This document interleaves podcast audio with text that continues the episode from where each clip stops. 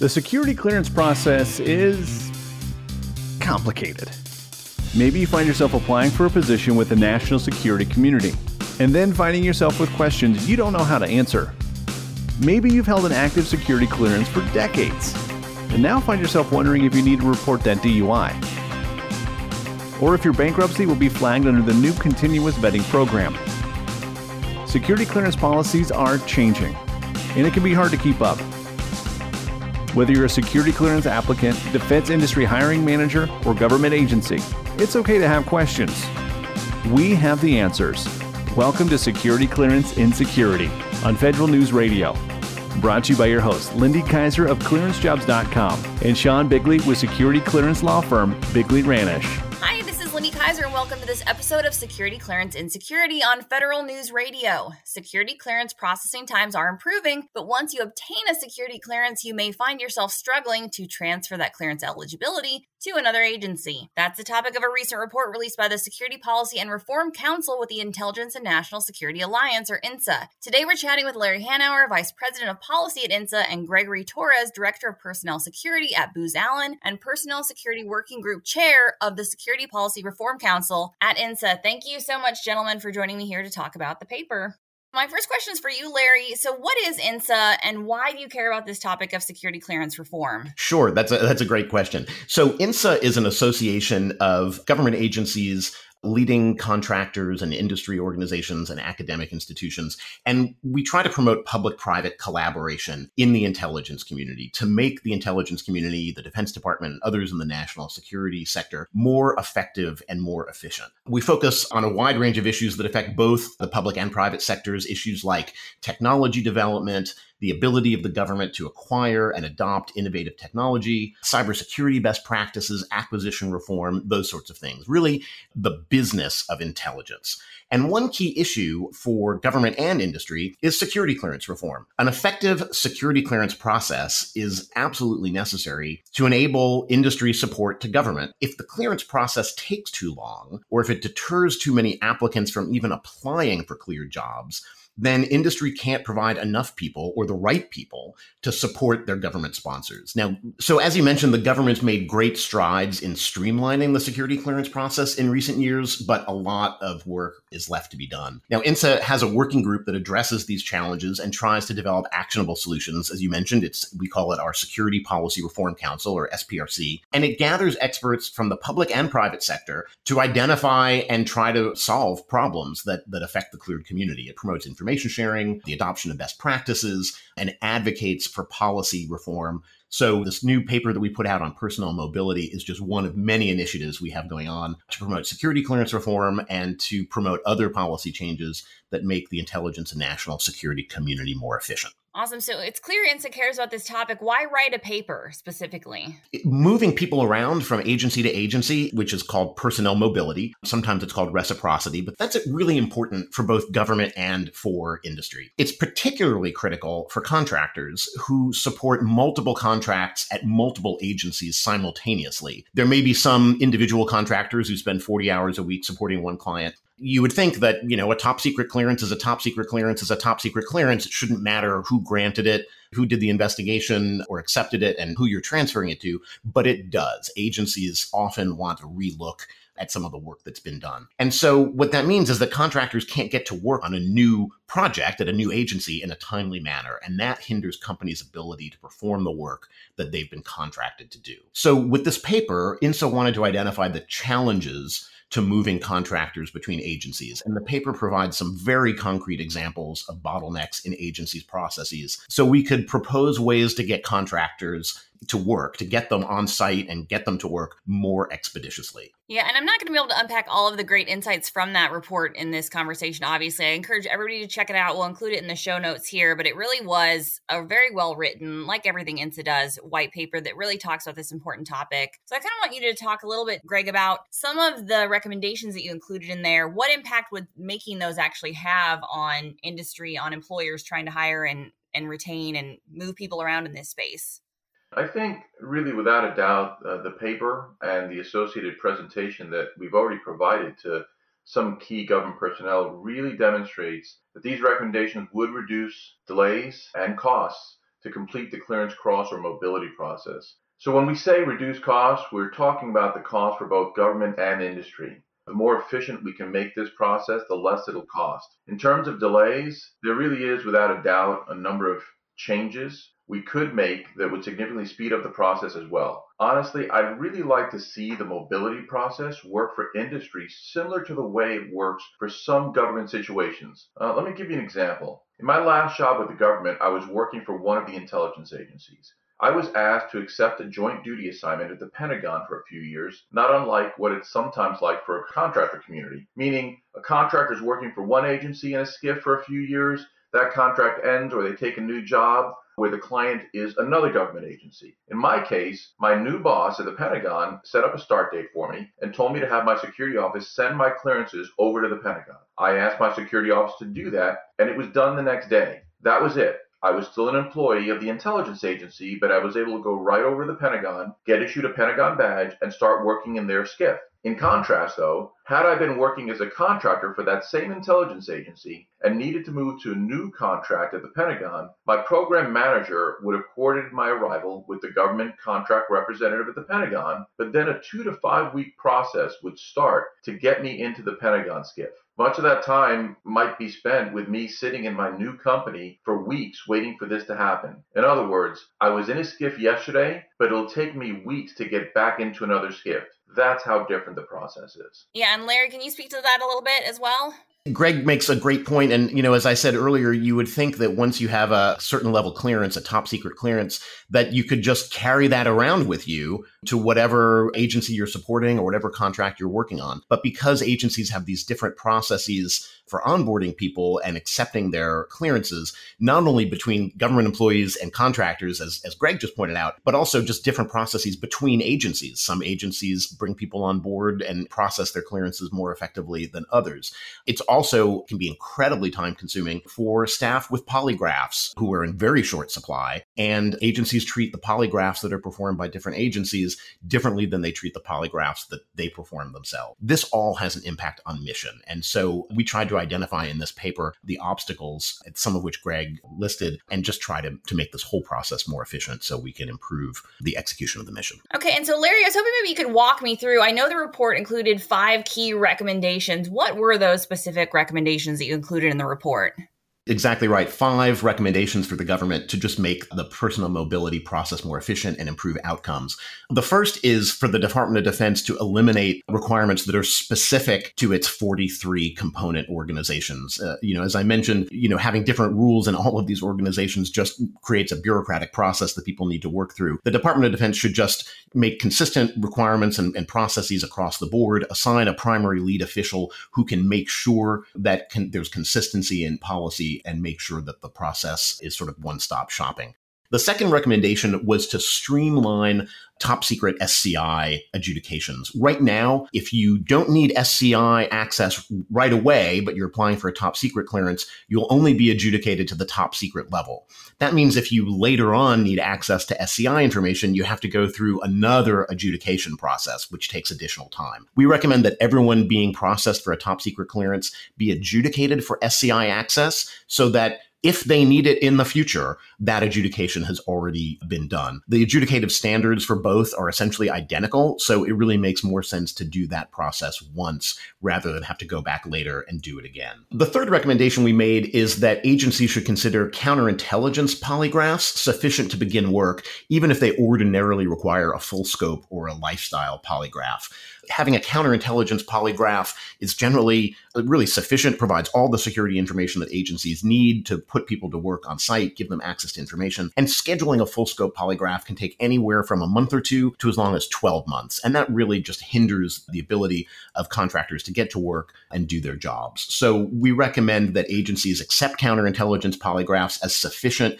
to begin work on site and to begin access, getting access to information while they wait for the full scope polygraph to be scheduled scheduled. The fourth recommendation is to provide industry with expanded access to the clearance repository. Right now, companies just can't see what's going on with their employees when they're being processed for clearance or, or processed for mobility. And so it's difficult for companies to staff their contracts if they have no visibility into how their people are being assessed. So we recommend that companies be able to get access to these databases so they can see whether their employees are likely to meet the standards.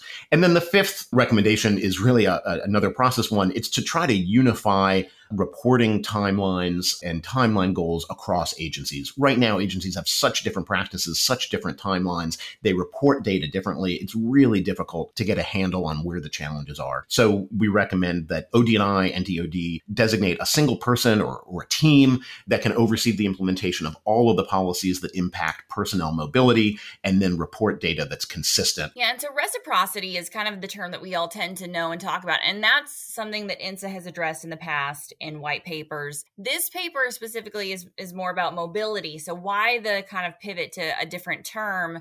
Why is mobility maybe a broader issue? Great question. So, let me just start talking a little bit about reciprocity because reciprocity is an activity with a very specific meaning and scope and it's defined in Security Executive Agent Directive number 7, which is about reciprocity, obviously. Specifically, it really is about moving someone's security clearance eligibility from one cognizant security authority to another. One example might be for an individual whose clearance eligibility is in DoD system of record, which is the Defense Information System for Security, or DISS, and it needs to be moved to perhaps the CIA.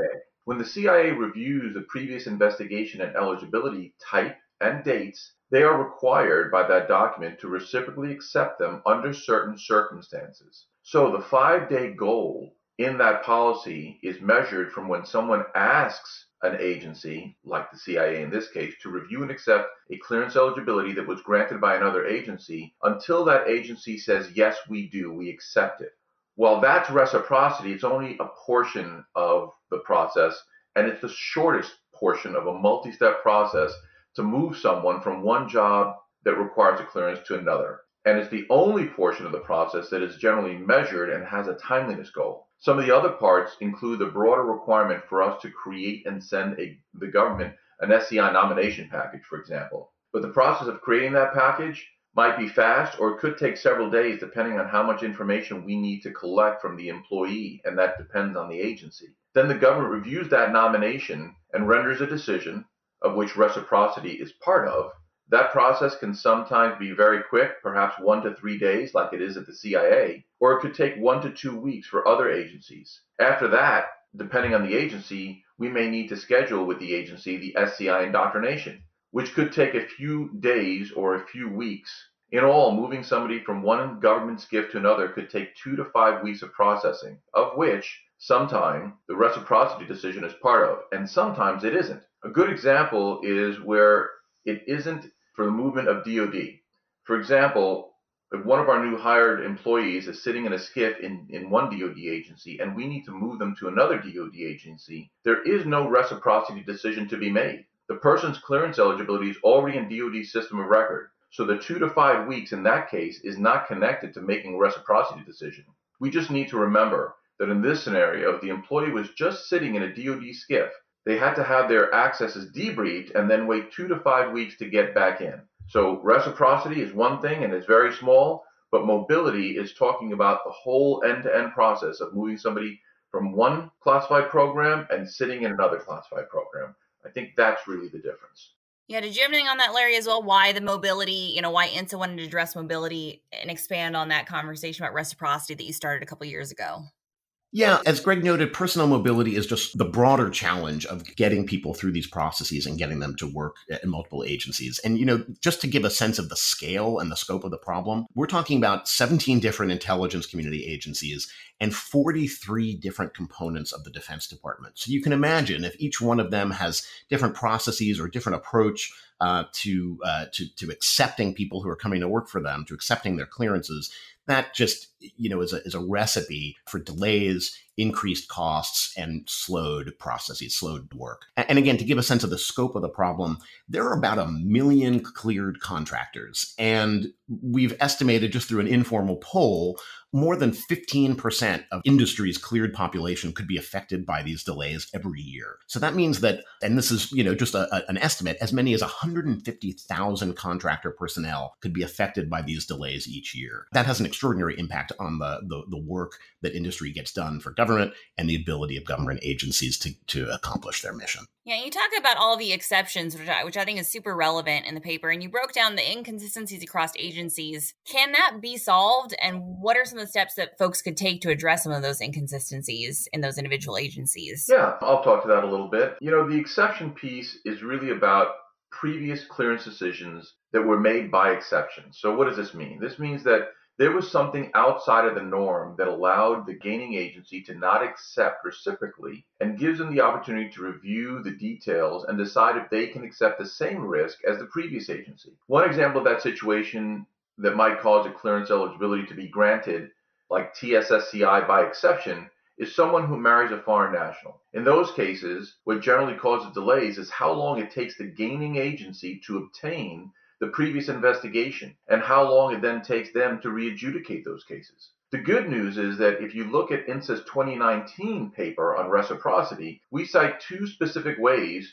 to improve that process. And the government is working to start reporting on the timeliness of those non reciprocity timeline activities, which really have never been measured before, so far as we can tell. But I'll give you one example. One specific way to speed up obtaining previous information is for each of the major adjudicative components within agencies to get electronic access to the other agencies to see into their systems to review what caused the previous exception and how they might mitigate that risk, rather than waiting days, weeks, or months to get a hard copy of that previous investigation. So let me give you an example. What if an IC agency gets a request for reciprocity of an individual whose eligibility by exception is visible in DoD system of record? So far as we can tell at this point, they have to send a request to get a copy of the original investigation. What we aren't sure of is how long that actually takes. The policy suggests that the agency that has the record should provide it within 10 days, but that certainly doesn't explain why some of these decisions can take months. That said, what if instead the IC agency was able to log into DoD system of record that the DoD adjudicators used? This is a system where they document what the exception was. In the example from before that we discussed, they might find that the reason for the exception was someone married a spouse from the United Kingdom. And they might be able to say that they accept that risk. That would change the process from taking weeks or months to get that other investigation to perhaps minutes if they could log into the system that has the information. We're pretty sure the government is working to make this better, but that seems like one way to do it that might not be a heavy lift or very time consuming to change from a process perspective. Lindy, can I jump in for a second? I just want to address the exception issue. Throughout the intelligence community, information is shared, right? When we, after 9 11, agencies broke down silos so that people across agencies should access all the information that the intelligence community has that they need to do their job. If you're sitting at agency X and that agency had decided that it was okay to give you access to SCI information, even though they had to provide an exception such as you know you had married a, a foreign national you're likely going to be accessing information in your job from agency y. So if you now need to move to agency y to support a contract why would that agency need to reevaluate or readjudicate your background investigation? You've already been accessing that agency's information from your first job but yet because agencies need to look at these exceptions or they feel the need to look at these exceptions and reevaluate them it just creates a delay that adds very little if anything to security yeah, and I appreciate how the report provided guidance. You know, it's it's not you're not just presenting problems; you really have solutions in here, specific to DoD, the IC, and ODNI. Well, I so appreciate your time and this topic. Thank you so much to Larry Hanauer with the Intelligence National Security Alliance, Gregory Torres with Booz Allen, and with the Intelligence and National Security Alliance Security Policy Reform Council, really producing some meaty research here and actionable insights that can be used across government. I know folks are listening when you produce these white papers, and you're really helping to advance the conversation about how we can improve this process and make it better. So I very much appreciate that, and I very much appreciate your time today. Join clearance jobs in the Intelligence and National Security Alliance for the new IC Empowering Women, Engaging Men, taking place Thursday, July 14th from 8:30 to 5:30 at the Army Navy Country Club. From Ignite rounds featuring the Honorable Sue Gordon to a keynote address by Director of National Intelligence Avril Haines. It'll be a collaborative and conversation inducing day you won't want to miss. Learn more at insaonline.org. Welcome back to Security Clearance Insecurity. I'm attorney Sean Bigley and I'm here with my co host, Lindy Kyzer of clearancejobs.com. We're talking in this segment about how geopolitical events, specifically Russia and China, are impacting clearances for people with ties in those places. Lindy, it's worth noting that clearances with family members in Russia, China, financial interests in either of those countries. That's always been a hard sell, but it's gotten a lot harder in recent years. This is something that impacts a fair number of clearance holders, actually, probably more so China than Russia. But do you get a lot of comments or questions on clearance jobs from naturalized US citizens who are concerned about relatives and, and other uh, ties that they may have overseas? We do, and like I say, it does come up. There are just certain countries that are just more likely to have issues, and I think the government has been pretty clear to emphasize. You know, it's not that they're against a people group or have any issues with applicants from those countries, but if you just look at the actions and behavior of the countries of Russia and the country of China, there are just specific risk factors there. So the government is going to be very interested in family members that are still there and how much leverage that would have, and just knowing like the government has an interest in protecting its itself. But I think it also has an interest in like protecting individuals and their safety. And I think, you know, it would not be doing itself any favors if it brings somebody on to work in a national security career and then ends up endangering that person's whole family in another country because of that person's role. So I think it's just very much looking at on an individual by individual basis what those connections are, how tied that person is to the country, their role, you know, in national security, what type of information they're accessing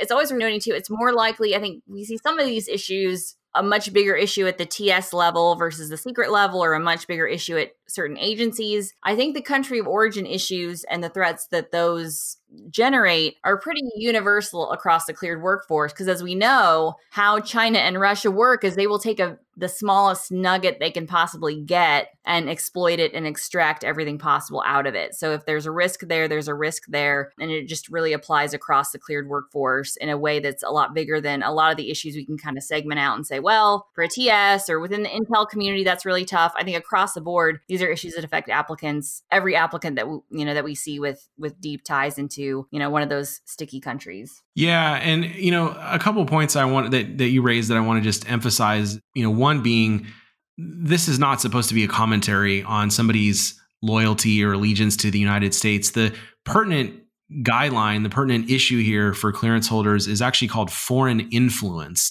And the idea being, you know, can this person be influenced, i.e., coerced, forced into doing something against the interests of the United States government as a result of the ties that they have in this foreign country? inherently there that means that you know this is not the concern about a naturalized US citizen from China for example becoming a spy just because they don't like the United States that being said it is as you point out still a real problem and something that I think you know ironically in in some regards reciprocity um, which we've talked about previously has actually exacerbated because as you point out you know hostile foreign governments are willing to take whatever in they can get to access classified information. So, you know, maybe you have somebody who has relatives in China and they're working at, you know, some agency that you would think, well, geez, you know, what's the risk there? You know, we I wrote an article recently about park rangers who national park service rangers who occasionally need security clearances. Well, I doubt the Chinese government is going to be, you know, trying to infiltrate the park service. What's the benefit to them? But, you know, if that person is cleared and they go and take their clearance to a, a, more sensitive federal agency because of reciprocity in many cases they can do that and so that would be you know the potential issue with that getting back to kind of the the thrust of what we were getting at here with recent geopolitical events the question is how does that play a role in how threats are assessed from foreign countries and does an increasingly aggressive China, for example, or a, a Russia on the warpath heighten the risk. And I would tell you just from firsthand experience that most of our colleagues on the other side of this in the government say yes, absolutely. And so there has definitely been some concern lately from people who, you know, have gotten a clearance previously. They've been, you know, holding it without issue for years and they've mitigated the concerns about relatives in China or Russia. There's concern by those folks that recent geopolitical events are going to make the government revisit that favorable adjudication and say, well, you passed muster five or 10 years ago, but now we're more concerned. Have you seen anything like that where anybody is kind of expressing some worry about uh, changed circumstances? Or is, is your sense that you know, most of the concern here is from applicants? it's always interesting with continuous vetting, you know, if there's things that will come up. I think that I, you know, I imagine would kind of flag things for some individuals saying like hey what is the government looking at here looking for or how might they look for or apply foreign influence issues around continuous vetting? Again i think we're where we're at and whatever we're calling it trusted workforce 1.25 i'm not seeing a lot of chatter or interest from applicants other than saying like hey these are things you already needed to identify for the government you know relatives that were overseas, foreign travel or trips that might come up, you know, through continuous vetting. You were already supposed to report that. There's nothing new. Again, I'm primarily see issues coming from the applicant side. And that's where I'd be interested in your take. Are there steps an individual can take to maybe mitigate some of the concerns about those countries? Do you see something that kind of tips the scales for the applicant that has success in this versus the one who just really is going to have a, hurdle too high in order to get a clearance? Yeah, so you know, it's a great question and some of this is kind of counterintuitive. A lot of folks that we encounter who are facing foreign influence cases with their security clearance, their focus is well, you know, what can I do to show that these ties overseas are you know really not an issue how can i prove that and they kind of gloss over or, or fail to see the bigger picture which is that actually one of the the ways that you can do that is by highlighting and and really drilling down on the ties you have here. That's the key takeaway from this conversation is like if you are looking to improve your case or mitigate, you know, the more you can show your allegiance to the United States and different attachments and ties is certainly certainly the path to take. Yeah, absolutely. And, and, you know, even basic things just like involvement in your kid's school, community involvement. We we really try to paint a picture of, you know, what the person's life is here in the United States and why they would never walk away from all of that. If you are somebody who has a scenario like this that you're confronting, it's not a lost cause. In the vast majority of these cases, we can mitigate the concerns, but unfortunately, recent geopolitical events with Russia and China are definitely making it harder with those two countries. And so it remains to be seen, you know, over the coming years how things unfold and what happens with folks who maybe have already, you know, had their clearances favorably adjudicated, whether they're going to be looked at a second time with, with more scrutiny. Thank you for listening to this episode of Security Clearance Insecurity. Please note the information provided on this program is intended as general information only and should not be construed as legal advice. Consult a security clearance attorney regarding your specific situation. Have a question about security clearance process? Interested in submitting your own topic for security clearance in security? Have a question you'd like us to address on a future episode? Drop us an email, editor at clearancejobs.com. Thank you for tuning in to Security Clearance Insecurity with your host Lindy Kyzer of ClearanceJobs.com and Sean Bigley of security clearance law firm Bigley Ranish. Join us next time as we continue to answer all the questions about security clearance careers you have, but we're too afraid to ask your security manager.